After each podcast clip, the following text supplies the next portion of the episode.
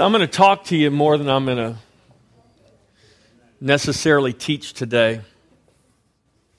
So I want to talk to you about some things and just share some information and challenge you as the church. Amen? Amen. And Father, we thank you for, Lord, just being able to be called the church. Lord, to be called the body of Christ. Lord, we thank you for this season of celebrating your birth. Lord, we thank you for the opportunity to spend time with family and friends. Lord, we're thankful for those things. They're important. They're meaningful. But Lord, I pray that we would also discern and understand that, Lord, these things are not just seasonal. Lord, that what we're called to and who we are, Father, transcends a season or a time on a calendar. And Lord, today I pray that you would open our hearts and open our minds by your Spirit. That, Lord, we would receive the challenge that you have given to us as believers, as those who call themselves the Church of the Lord Jesus Christ.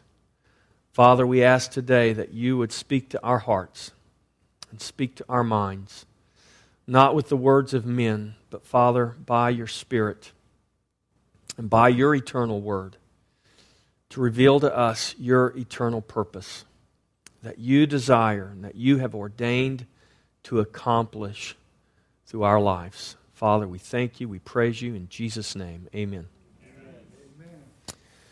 I'll put this out. Actually, this will be uploaded on the website. I wrote a little something here. I'm just really going to kind of read this. I don't like just getting up here and reading to you, but I wrote some thoughts this week, and I want to share them with you, and I also want to share some information that kind of goes along with it. I don't know, this time of year, because it's the end of a year and the beginning of a new year, this is, and I'm not a person who's big on, I think New Year's resolutions are pretty much a waste of time. I know, when you watch if you watch the news anymore, I don't watch the news anymore. I stopped watching the news after the 2008 election. I really did. Very, very rarely anymore do I watch the news. Because it's just, honestly, I'll just tell you, it's sickening to me to watch it. Because there's just no truth. And whatever truth is there is so slanted and so biased. But I can almost guarantee you what you're going to watch and what you're going to see over the next week. So when you turn on the morning news, whether it be ABC, CBS, or NBC, they're going to have pieces about New Year's resolutions and how to eat right and how to live right and how to exercise right and how to make those New Year's resolutions stick, which is all fine and good. But I hope you understand that who we are in Christ is not something that we do just because we make a resolution. It shouldn't be something that we get pumped up about and excited about because it's the end of one year and the beginning of another year, and we're just going to purpose to do better. There's nothing wrong with purposing to do better. There's nothing wrong with that. Don't get me wrong, or don't hear what I'm not saying. But as the church of the Lord Jesus Christ, we need to understand that who we are and what we're called to transcends all of that. And we can't just get caught up in these cycles of, I'm going to get really excited now because this is the time of year I'm supposed to get excited, and I'm going to change because this is the time of year when we're supposed to change, but then after 2 weeks or 2 months or whatever, we just revert back to our default mode and we're right back where we were. That's what happens when we try to do things in our own power, in our own strength, according to our own willpower.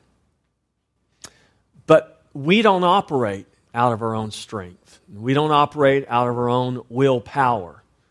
We are the church of the Lord Jesus Christ. I'm talking to all of you as though you are the church. I don't know if all of you are the church. You might go to church, but I don't know if you are the church. There is a difference, right?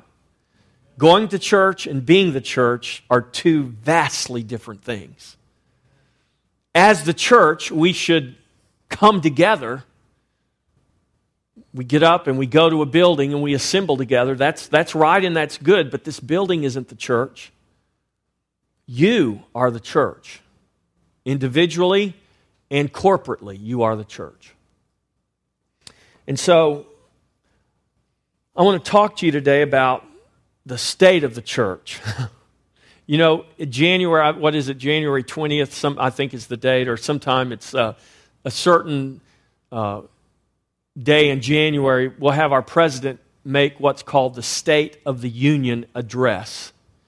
And every year, presidents do this, and they get up in front of the nation, and they tell the nation what the state of the union is, where we are, and what we need to do, and what we've accomplished, and what we need to accomplish. And I think that's a good thing. I think, even as the Apostle Paul said in 1 Corinthians chapter 11, when he told the Corinthians, he said, "Examine yourselves to see whether you be in the faith." I think we need to examine ourselves, not in a condemning or judgmental way. You know, we're not doing penance. We don't need to do penance, right? Jesus paid the full price.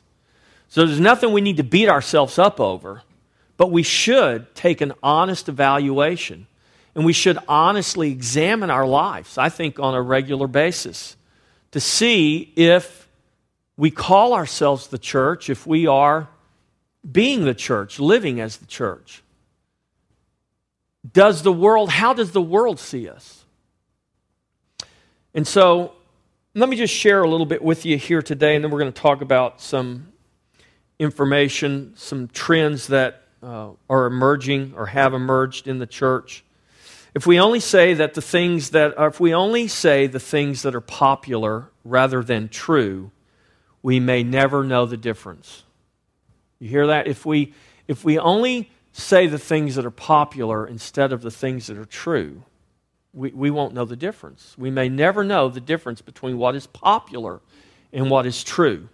And so that means that being popular is much more dangerous than being truthful.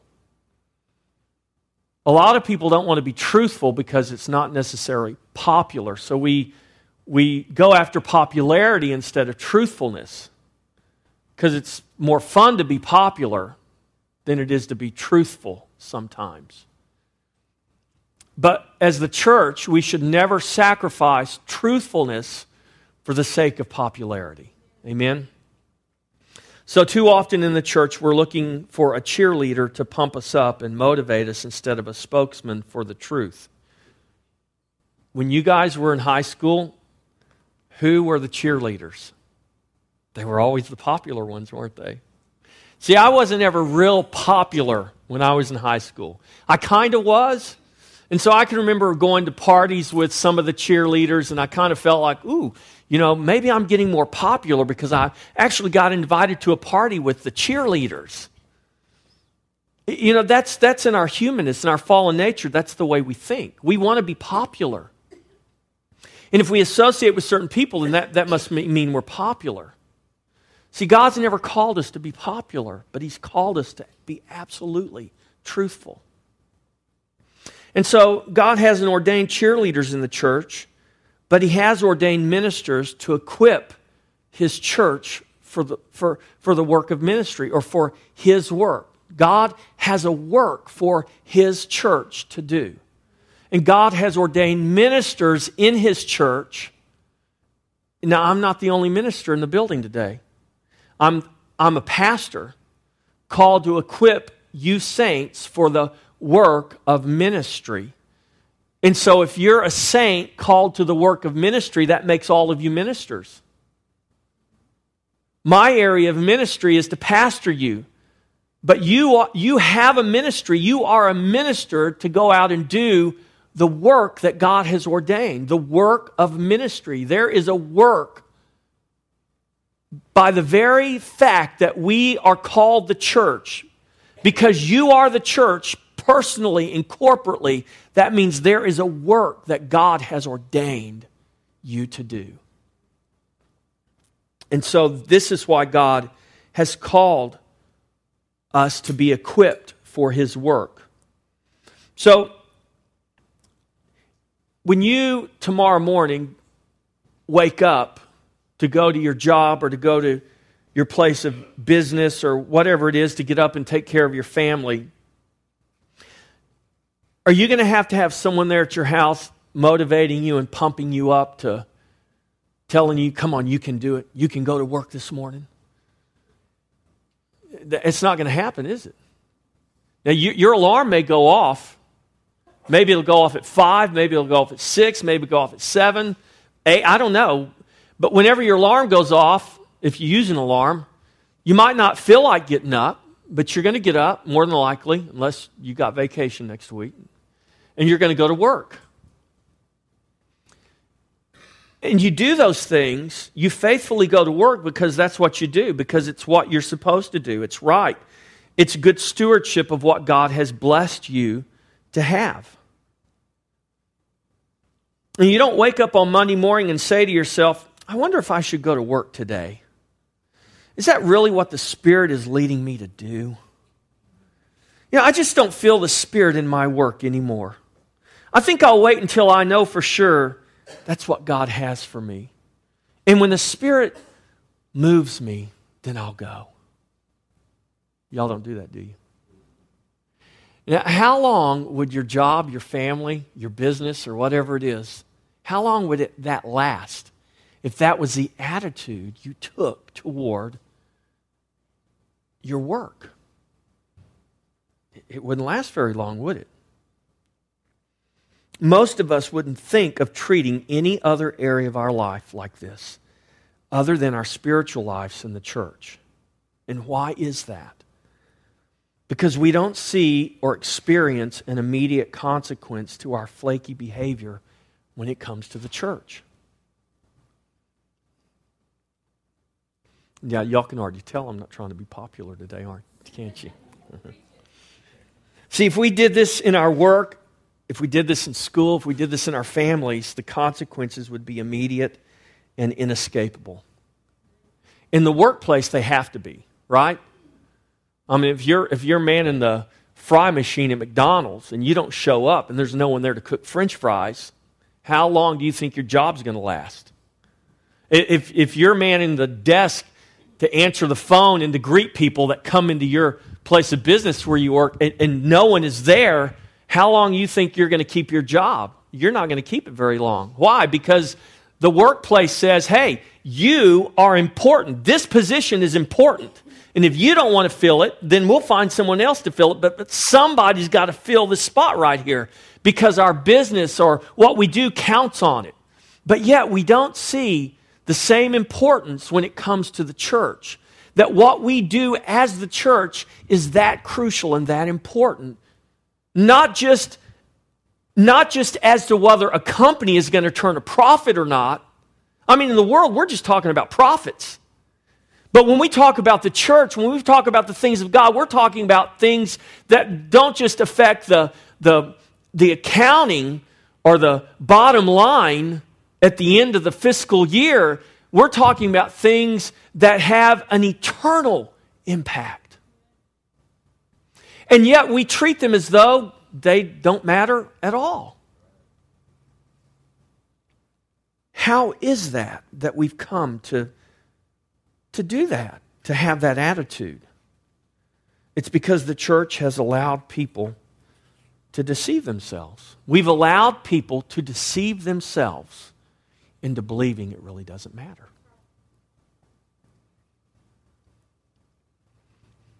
You do know that you will deceive yourself if left to yourself. You will. I mean, the only reason we're not all deceived today is by the grace of God.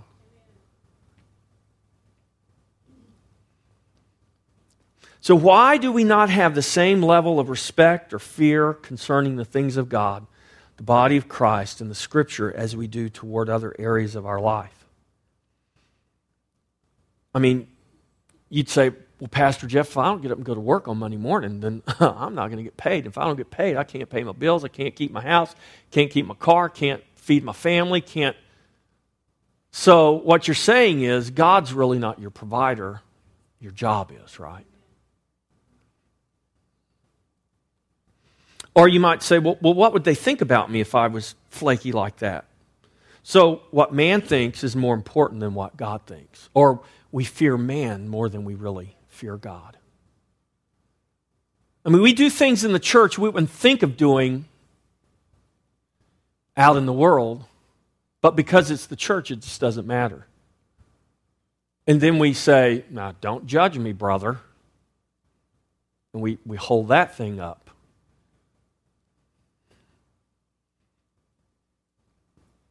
I'm not going to be the head cheerleader.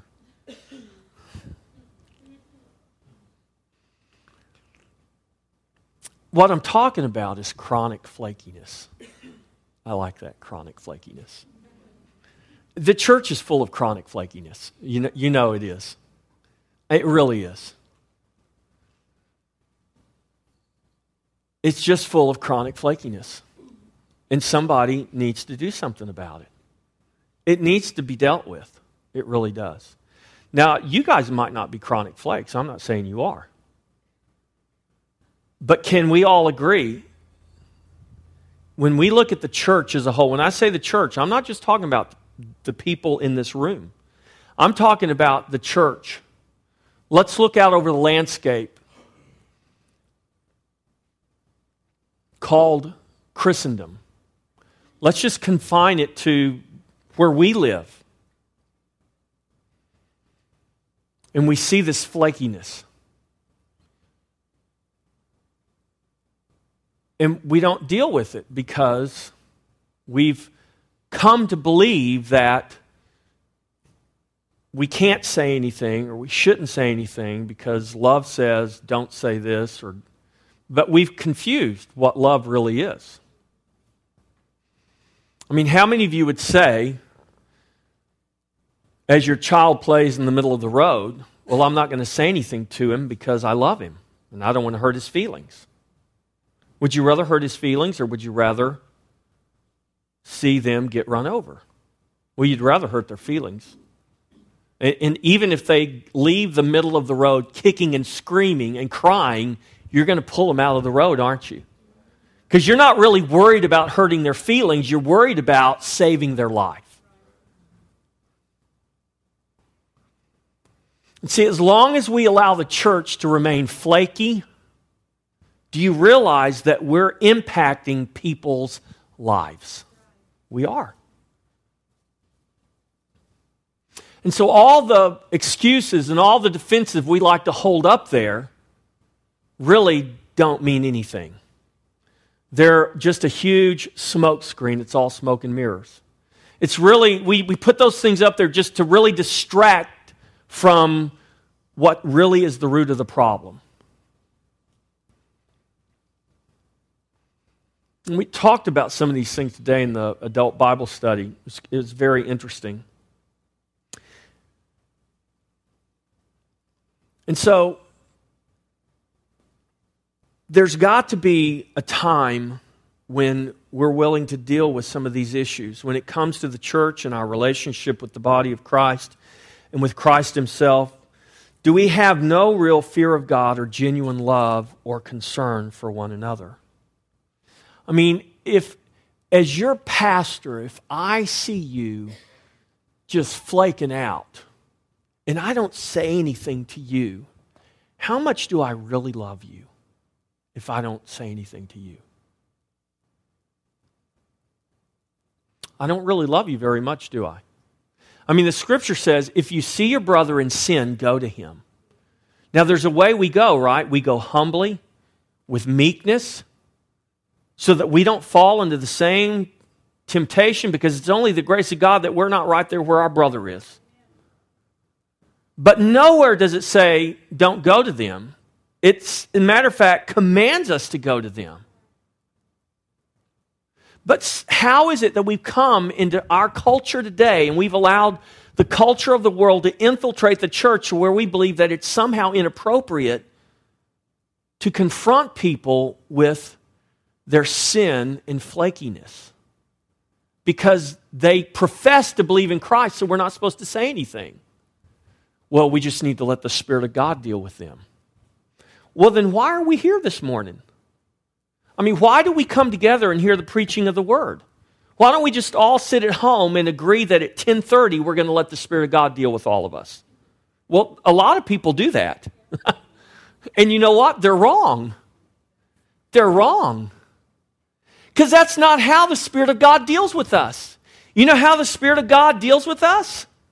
I mean, He can deal with us that way, but you know how Christ and God has chosen to deal with His people? Through the preaching of the Word. Through teaching, through equipping. That is one of the, if not the greatest way that God deals with us. And if we're not individually, personally, spending time in this word right here to make sure that what you're preached and what you're taught is not truth,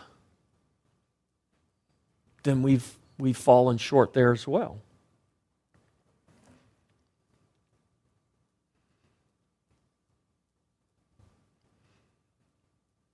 So we're consumed with ourselves. We're so consumed with ourselves that we have become totally desensitized to how our decisions and our commitment or lack thereof affects those around us.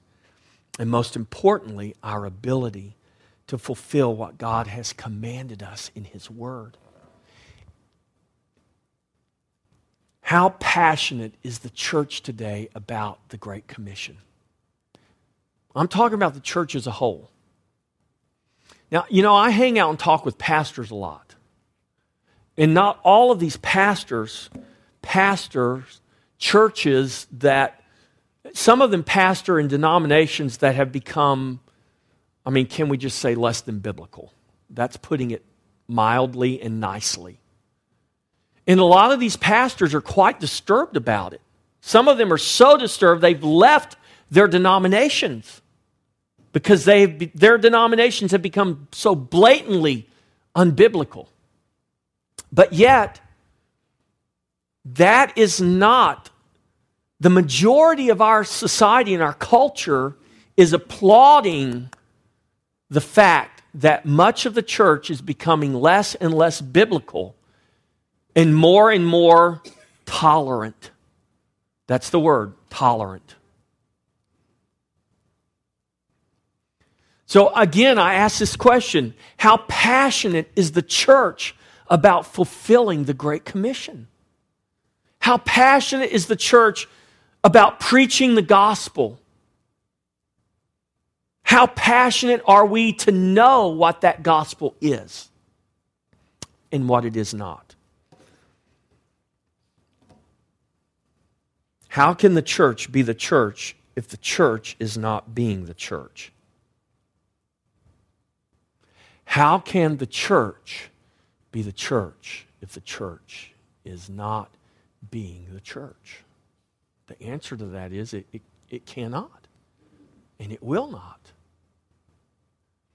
We're not the church just because we call ourselves the church. Really, us being the church has nothing to do with what we call ourselves. Us being the church has nothing to do with us. It has everything to do with God. It has to do with what God has called us, who God says we are. You're not living up to what a pastor thinks you should live up to.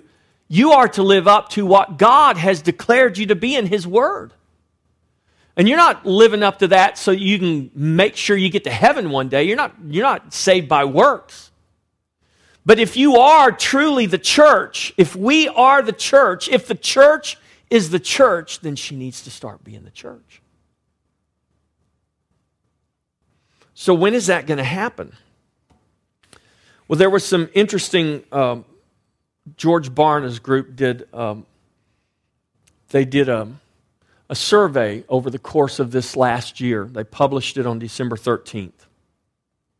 And he titled this, it's not real long, I'm going to share this with you. It's called Six Mega Themes Emerge from the Barna Group research in 2010. These are what he calls six mega themes he sees emerging in the church. And I just want to share these with you because I thought they were interesting. Because as I read these, I'm thinking that's exactly. I mean, if we have eyes to see and ears to hear, and we're perceiving what's taking place in our culture and in the church. These things ought to be evident to us, and they are. And so let me just take you through these 6 things. Number 1 is the Christian church is becoming less theologically literate. What used to be basic, universally known truths about Christianity are now unknown mysteries to a large and growing share of Americans, especially young adults. For instance, the study showed that while most people regard Easter as a religious holiday, only a minority of adults associate Easter with the resurrection of Jesus Christ. Other examples include the finding that few adults believe that their faith is meant to be the focal point of their life or to be integrated into every aspect of their existence. I mean, can we not see the fruit of this in our culture today? See, these aren't just suspicions that we're wondering if it's true. I mean, cold, hard data is proving out that what we think is happening is truly happening. A growing majority believe the Holy Spirit is a symbol of God's presence or power, but not a living entity. I mean, you can turn on Christian television, and most of what is on Christian television is a bunch of mysticism. They talk about the Holy Spirit as some force or some power that's going to do this and going to do that instead of a third person of the Trinity of God who lives on the inside of you. I mean, we're preaching mysticism and calling it orthodoxy. We are. But we don't know the difference. Why? Because we're becoming biblically illiterate. We are so biblically illiterate, we don't even know what mysticism is anymore. We embrace it as orthodoxy because we don't know the difference.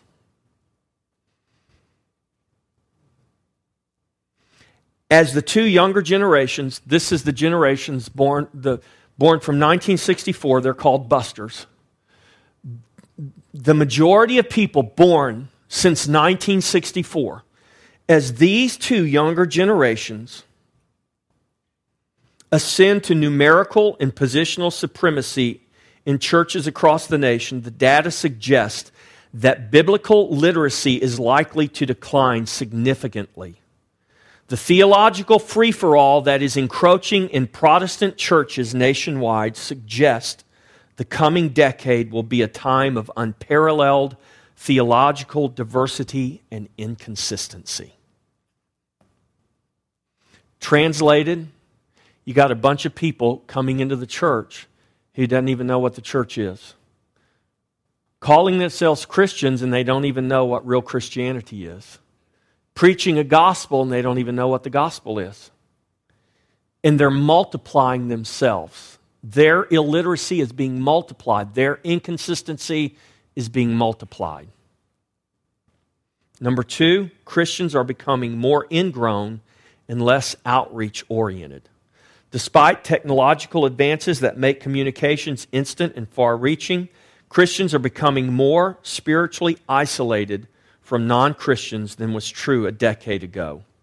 Examples of this tendency include the fact that less than one-third of born-again Christians planned to invite anyone to join them at a church event during the Easter season. Teenagers are less inclined to discuss Christianity with their friends than was true in the past. Most of the people who become Christians these days do so in response to a personal crisis or the fear of death, particularly among older Americans, and most Americans are unimpressed with the contribution Christians and churches have made to society over the past few years. That's a pretty significant statement. Do you know how many of our hospitals and universities exist because the church built them? But yet today, most of those hospitals and most of those universities are not even remotely associated with the church. Because in our culture today, society does not see, is not aware of the contribution the church has made. And so Our culture today doesn't see the church as something that's adding to our society. It actually is seeing it as something that is taking away from our society. This is the trend. As young adults have children, the prospect of them seeking a Christian church is diminishing, especially given the absence of faith talk in their conversations with the people they most trust.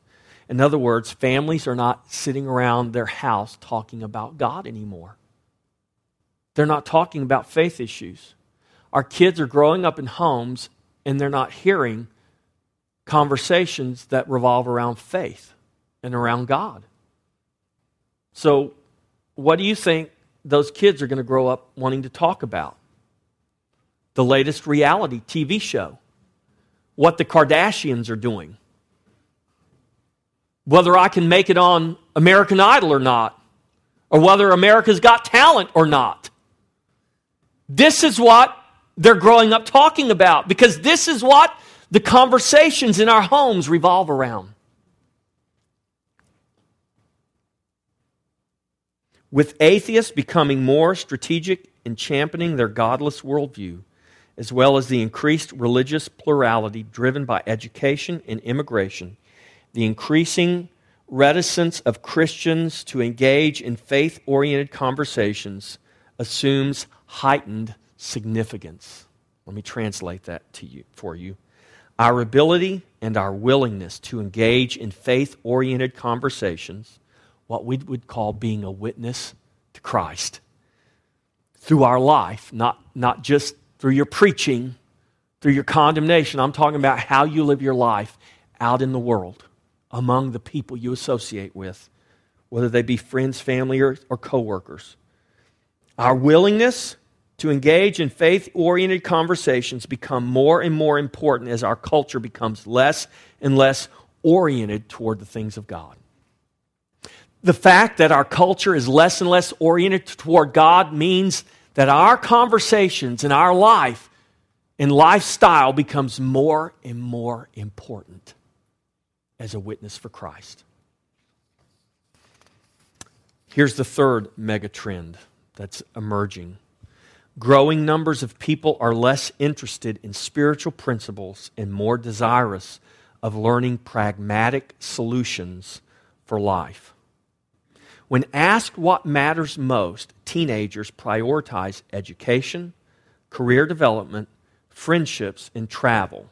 Faith is significant to them, but it takes a backseat to life accomplishments and is not necessarily perceived to affect their ability to achieve their dreams. In other words, I don't need God any longer to achieve my dreams or to be successful. That's going to happen because I went to the right school, applied myself, did the right thing, knew the right people. God has nothing to do with that. This is the attitude people are growing up with and believing now. Among adults, the areas of growing importance are lifestyle comfort, success, and personal achievements. I talked to a pastor yesterday in Liberia, West Africa. This guy called me one day here at the church. It was a wrong number. I got a wrong number from Liberia, West Africa, and me and this guy have had a relationship since then. And we talk on the phone pretty frequently. Well, now what they're all excited about, guess what they're all excited about in West Africa now? Now, some of you guys are going to just be upset with me, but I'm sorry. It doesn't matter. I don't really care. They're excited because Creflo Dollar has come to Liberia. And they are learning the prosperity gospel. And they are learning the keys to prosperity. Now listen, I like Brother Ron's definition of prosperity. Prosperity is, do I have what it takes to fulfill the will of God? If that's $1 million, then let it be $1 million. If that's a good pair of shoes, then let it be a good pair of shoes. I don't know. But here's my point, church. Among adults, the areas that have become the most important to us are our lifestyle, comfort, success, and personal achievement. It's become so important to us that we have developed a whole gospel around those things. And we are now teaching people how to achieve lifestyle, comfort, success, and achievement. And use God as a means to do it. And my success proves whether I actually have the blessing of God upon my life. I just always want to go back and wonder how successful would the Apostle Paul been to these guys that are preaching this gospel.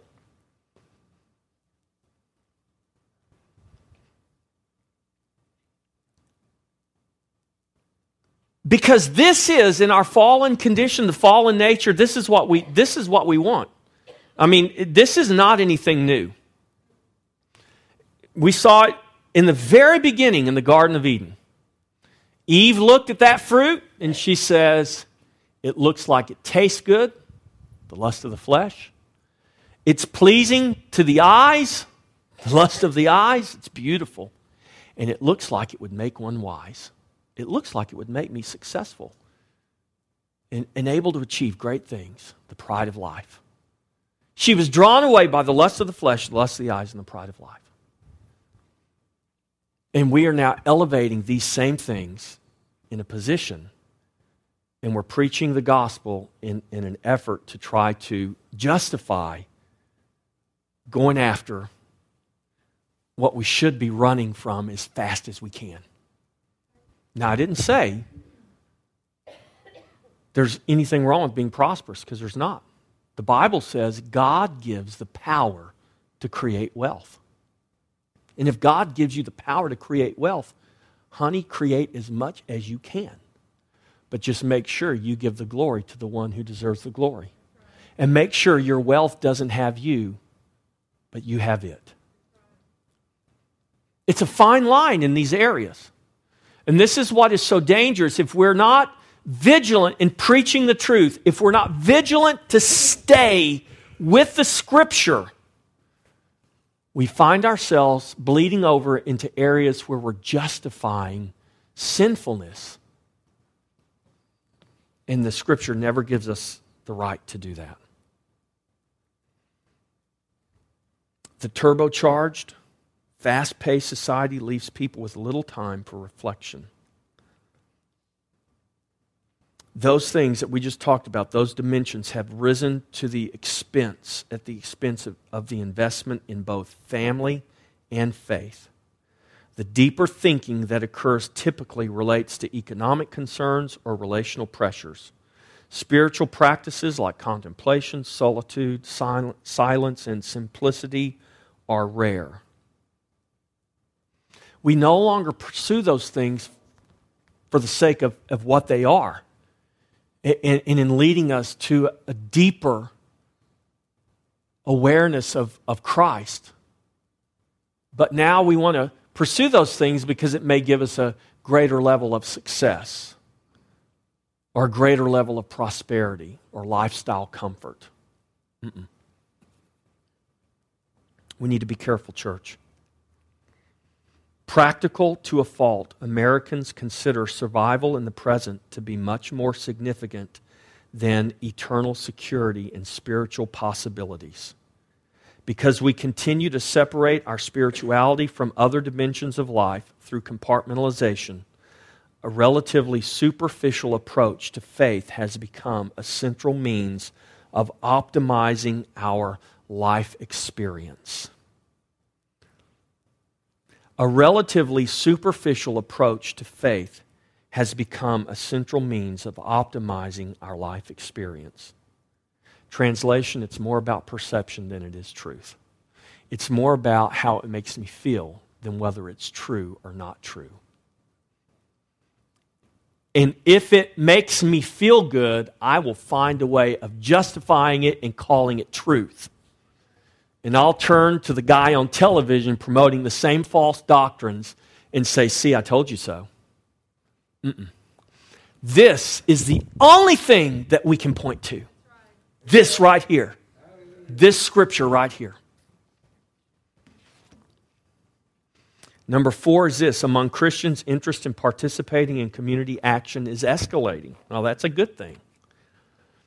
Largely driven by the passion and energy of young adults, Christians are more open and more involved in community service activities than have been true in recent years. While we remain more self-indulgent than self-sacrificing, the expanded focus on justice and service has struck a chord with many. However, despite the increased emphasis, churches run the risk of watching congregants' engagement wane unless they embrace a strong spiritual basis for such service. Simply doing good works because it's the socially esteemed choice of the moment will not produce much staying power.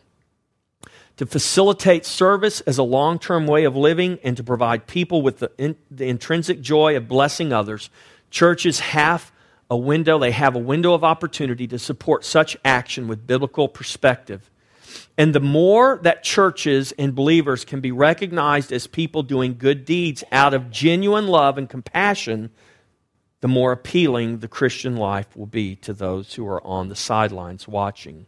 Showing that community action is a viable alternative to government programs is another means of introducing the value of the Christian faith in society. Now, here's the note that I put here on my thoughts. The church must not become another source for handouts without accountability. Do you know why social activism is so, it's really big right now? The thing is, it's not just big in Christianity. There are people who are atheists who are big on the social service bandwagon. And I happen to believe, I don't have any research to back this up, but this is my opinion, based on the research I've seen and based on the trends that are obvious in the church. A lot of this social activism is actually a backlash to what has been perceived as the irrelevant, stiff, dead faith and religion of the Christian church. The fact that Christianity by many in society today is seen as irrelevant, so they're going to go do something relevant. They're going to go out there and they're going to feed the poor. They're going to do these things that need to be done. And that's not a bad thing, but here's my concern. If the church just becomes another source of handouts without accountability, in other words, if we don't operate according to the Scripture, if we just do it because it feels good, it seems like the right thing, if we're not operating, though, based on the Scripture, this will only lead to an increased skepticism as people perceive that they are being used to no good end. I mean, how many of you are just about fed up with the amount of taxation that is being extracted from you? And that money is taken from you by force, and it's given to people. Some deserve it, some don't deserve it. But our government has deemed that it's the right thing to do. So our government is making moral decisions and extracting from you the means by which to pay for those moral decisions. Well, here's the thing. The church is doing it voluntarily. But see, we'll reach the same saturation point in the church if we get to the place, and this is the importance of staying biblical. If we're just out there doing good things because it seems like the right thing to do, it's going to reach a tipping point where people are going to say, you know what, it seems like my good intentions and my good giving and my good giving of my time and my resources really aren't helping anybody. It's just facilitating and enabling the problem to be worse. You know what's going to happen? People are going to stop giving. They're going to stop giving to the church. They're going to stop giving to everything because they see no good into it. And you know who's going to allow them to stop giving? God will allow them to. Because God is not a parent who enables his children to continue in destructive behavior. See, as I say all of these things, what you have to temper all of this with is the sovereignty of God. These things are real trends, but God is not out of control. God is absolutely in control. God absolutely knows these things are taking place. As a matter of fact, He's allowing these things to take place. He's allowing them to.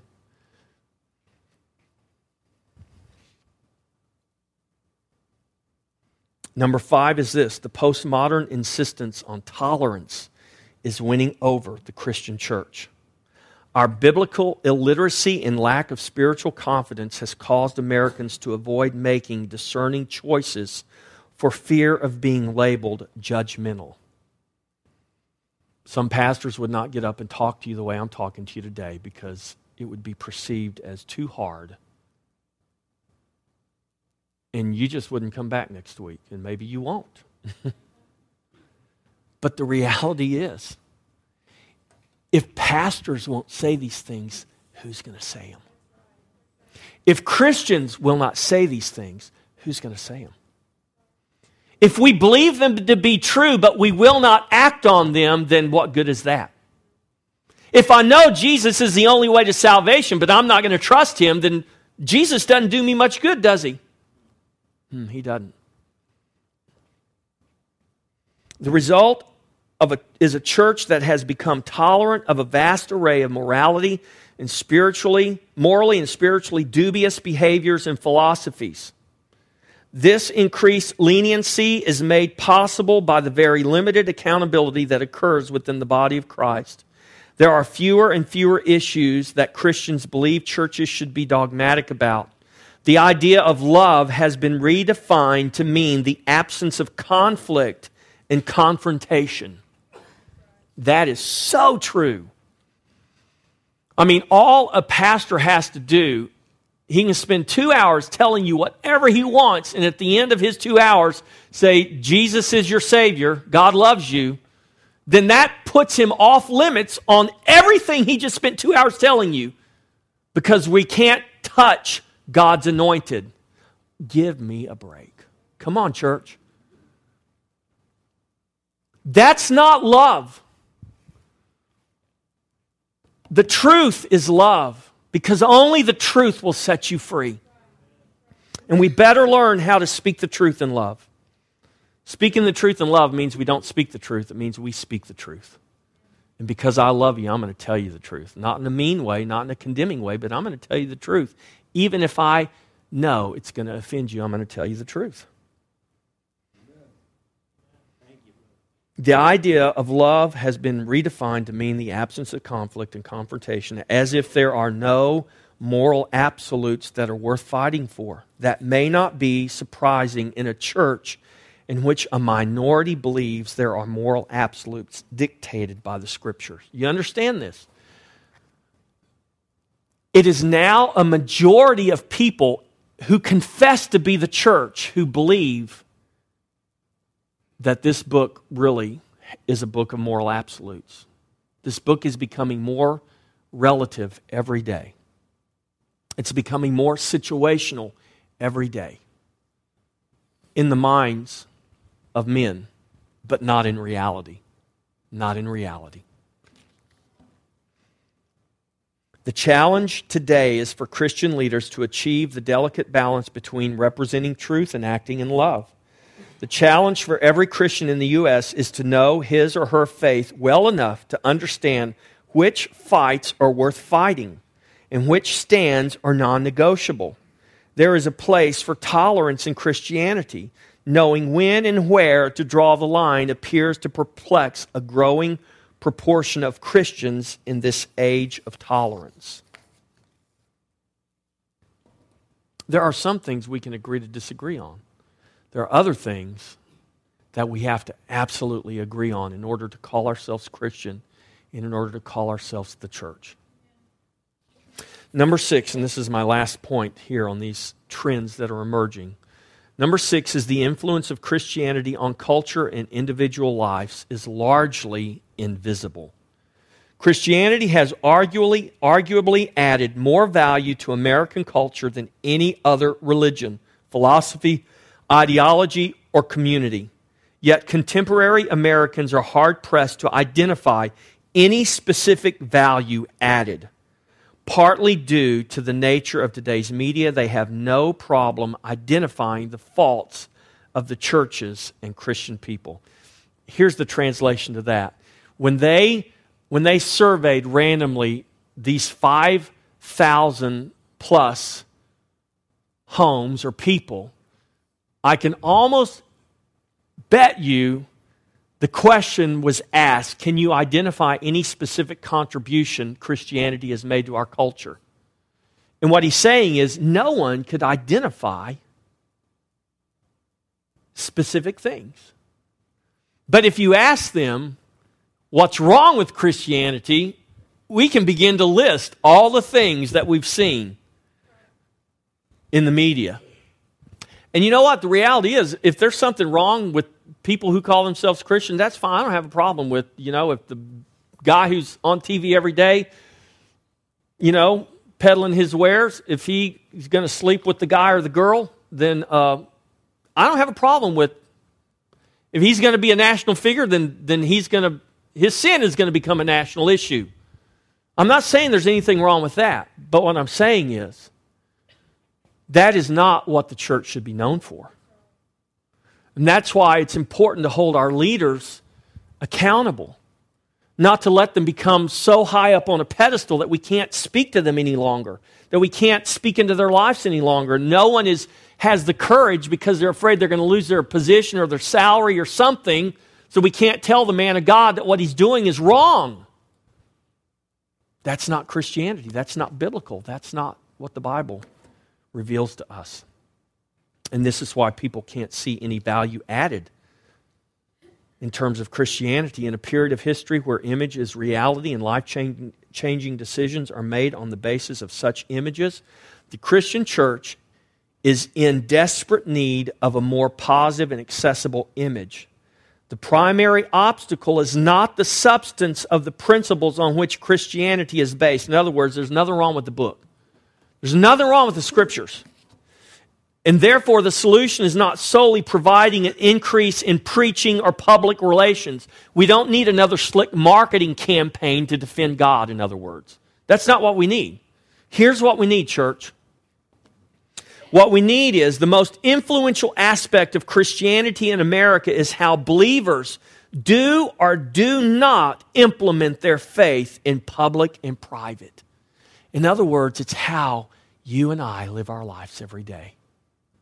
This is how America is judging Christianity and judging the church, how we live our lives every day. We don't need to hire a marketing firm to give us a better self-image. We need to go out and be the church, is what we need to do.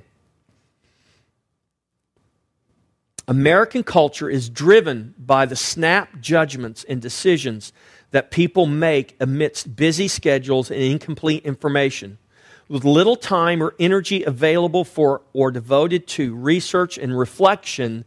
It is people's observations of the integration of a believer's faith into how he or she responds to life's opportunities and challenges that most substantially shape people's impressions of and interest in Christianity.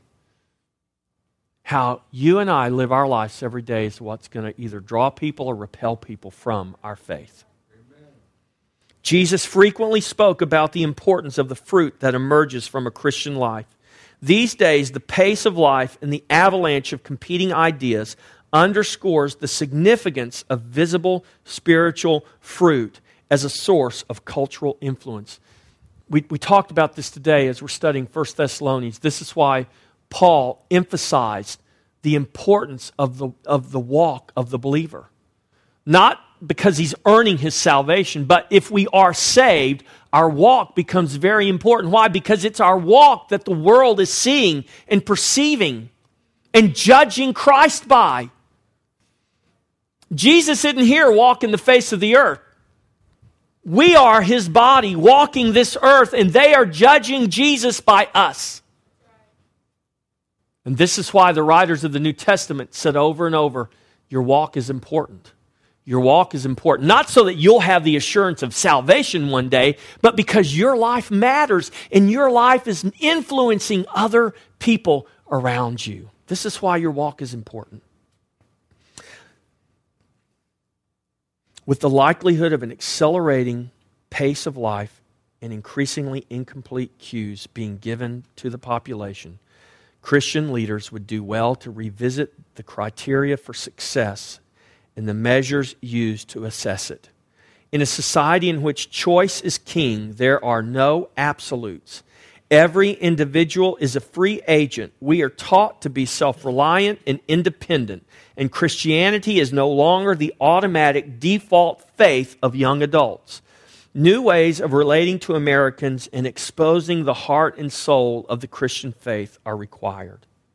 In other words, we must become not only able, but willing to relate to people the heart and the soul of Christianity and the gospel of Christ. Our greatest influence comes through relationship. It's our relationships. Hands down, more so than anything.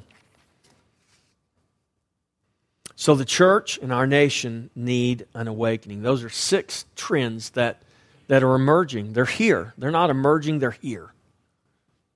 This is what's happening in the church. And we're the church. So we've got to do something about it. Amen.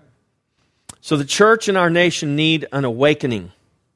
Here's a quote from an article about the need for awakening and the condition of the church in the Western world. This statistic, and I haven't researched where this statistic exactly came from, but I'll just throw it out to you with that caveat. The statistic is that 82,000 people come to Christ every day. And they're talking about Christianity, I mean, the gospel is impacting the world. It's just not impacting our world. Of that 82,000, in Europe, in America, Europe and North America, Western Europe and North America, there's only about 6,000 of those people a day coming to faith in Christ. The vast majority of the people coming to faith in Christ, in other words, are not in Western Europe and they're not in America. They're in Africa, they're in Asia, they're in what we call the 1040 window. They're in the third world. They're in the poorest parts of the world. They're in the parts of the world where Islam has the greatest influence. And there are Muslims flooding to the gospel of Christ. It's good news. But we don't live over there. We live here. And we live here, you know why? Because this is where God ordained us to live. This is where God put us. Did you choose to be born in America? Did you choose? No, you didn't. You were born in America. You live where you live because this is where God put you. And if God put us here, then we should be impacting our culture for God. Don't worry about saving the world if we're not going to be concerned about right here where we live. We're giving our time and our money, our resources to go save the world over there, and the world here is going to hell. And it ought not to be that way. And so, why are we not seeing a great spiritual movement in Western Europe and North America? Here's what the article says, and I wholeheartedly agree. Because we live in a culture which views God as a hobby. In our society, Christianity is for church, religion is for Sunday. Our faith is to be kept separate from the real world, but everywhere God's people are making God their king, the Lord and master of every day and every dimension of their lives, great awakening is coming. How can it come to our culture? God's word contains the answer. Second Chronicles 7:13 and 14. Now I want you to listen to this carefully. We usually quote the scripture starting here, if my people who are called. But I don't want to start there. I want to start on the verse preceding that. Here's what God says. When I shut up the heavens so that there is no rain, or command locusts to devour the land, or send a plague among my people. See, that flies in the face right there of the majority of the gospel that's preached in America. I mean, God would not send a plague. God would not send the locusts. God would not do those things. God wants to prosper me. He wants to make me successful. He wants me to be rich. He wants me to have a Rolls Royce and a gold Lexus in my 6-carriage garage. No! You know why God's going to send the locusts? You know why He's going to withhold the rain? Because God knows in our fallen nature, because if left to ourselves, what we're becoming is what we'll become. The church, if left to herself, won't be the church.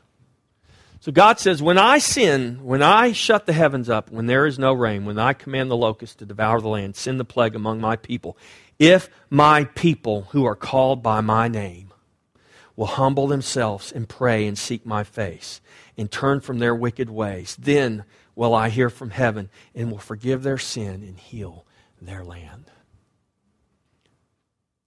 So we can't identify with the heavens being shut up or the locust or plagues, because we don't have those today. I mean, as long as we can go to Walmart and H-E-B, as long as our debit card, credit card, Lone Star card, as long as all that works, we're good to go. So the question that's in my mind is this: how bad does it have to get before we do what that scripture says? At what point will we finally humble ourselves and begin to pray and really seek the face of God? Not just, I wish it would rain, God. I wish the taxes weren't so high, God.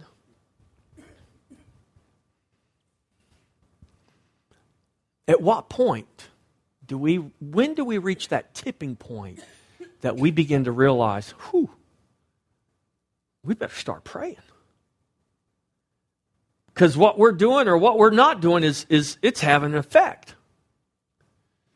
That's not God angry with us. That's God in His mercy dealing with us. Not because He wants to punish us, but because He loves us. And He really wants men to turn to Him. And He loves us enough to allow us to be put in a position where we have no choice but to turn to Him.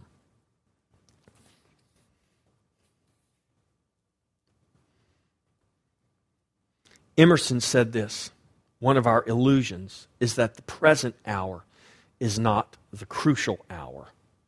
And he was right. The hour is upon us. Tomorrow is promised to no nation, including ours. You guys realize that? It's not even promised to us. We have a promise in Christ, but I can't 100% tell you that I'm going to be here tomorrow. I'm planning on it, but I might not be. But I am here today, right now. The question is not just what are we going to do tomorrow. The question is what are we going to do right now? Oh, somebody will take care of it, It'll all get worked out. It's the wash principle. It'll all come out in the wash. Okay.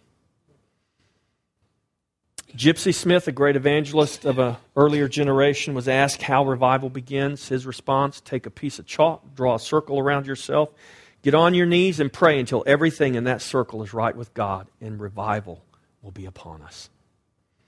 We can never expect change to come until we change. Draw that circle around yourself. Start there. Start now. I don't like these terms: awakening, revival, reformation. Revival to the church is having 7 solid nights of preaching and teaching. We wear everybody out for a week and we call it revival. That is not revival. Lord, have mercy on us. That's part of the problem. Whatever you want to call it, it begins with you and it begins with me, individually and personally. Our future will be impacted, good or bad, by what we do or do not do today and every day. I will not allow you to be deceived into thinking that what you do or not do makes a difference, because it does. It does for all of us. You are the church. You make a difference by the life you live each and every day, one way or another, good or bad. You're sending a signal about who Christ is, one way or the other. I pray we stop being consumed with ourselves and begin to be consumed by Him. It's time, church, to be the church. And I'll leave you with this scripture, Romans 13:11. And do this, knowing the time, that now it is high time to awake out of sleep, for now our salvation is nearer than when we first believed. I pray you would spend some time thinking about these things. I'll have this uploaded onto the website. I'll post the note on Facebook. If you're not my friend, ask me. I'd love to be your friend. But somehow, some way, We need to reflect on these things. This is where we are right now. This is what's happening. And we can't say that's another part of the church, that's those dead people over there, that's those traditional people over there. No. We're all in this together. This is, you realize, church, this is our Jerusalem. Taylor is your Jerusalem. We're called to reach this city. And if we're not going to purpose to reach it, then who's going to do it? We have no control over anybody outside these four walls. But every one of us here, we know what God has commanded. We know what He's mandated. We know what He's commissioned us to do. The question is, are we going to do it? And how are we going to do it? And if we don't see ourselves as being the church 24/7, wherever we are, doing whatever we're doing, that is the work of ministry. That's your greatest work. It's not some title I give you. It's not some time slot I give you. It's not something you do in the church. You are the church. Your life that you live every day is your greatest ministry. It's where you have the greatest influence, whether you realize it or not. And I'm saying, I'm asking you to realize it, to realize how influential you are, and to become an influence for the gospel of Christ. Amen? Let's all stand.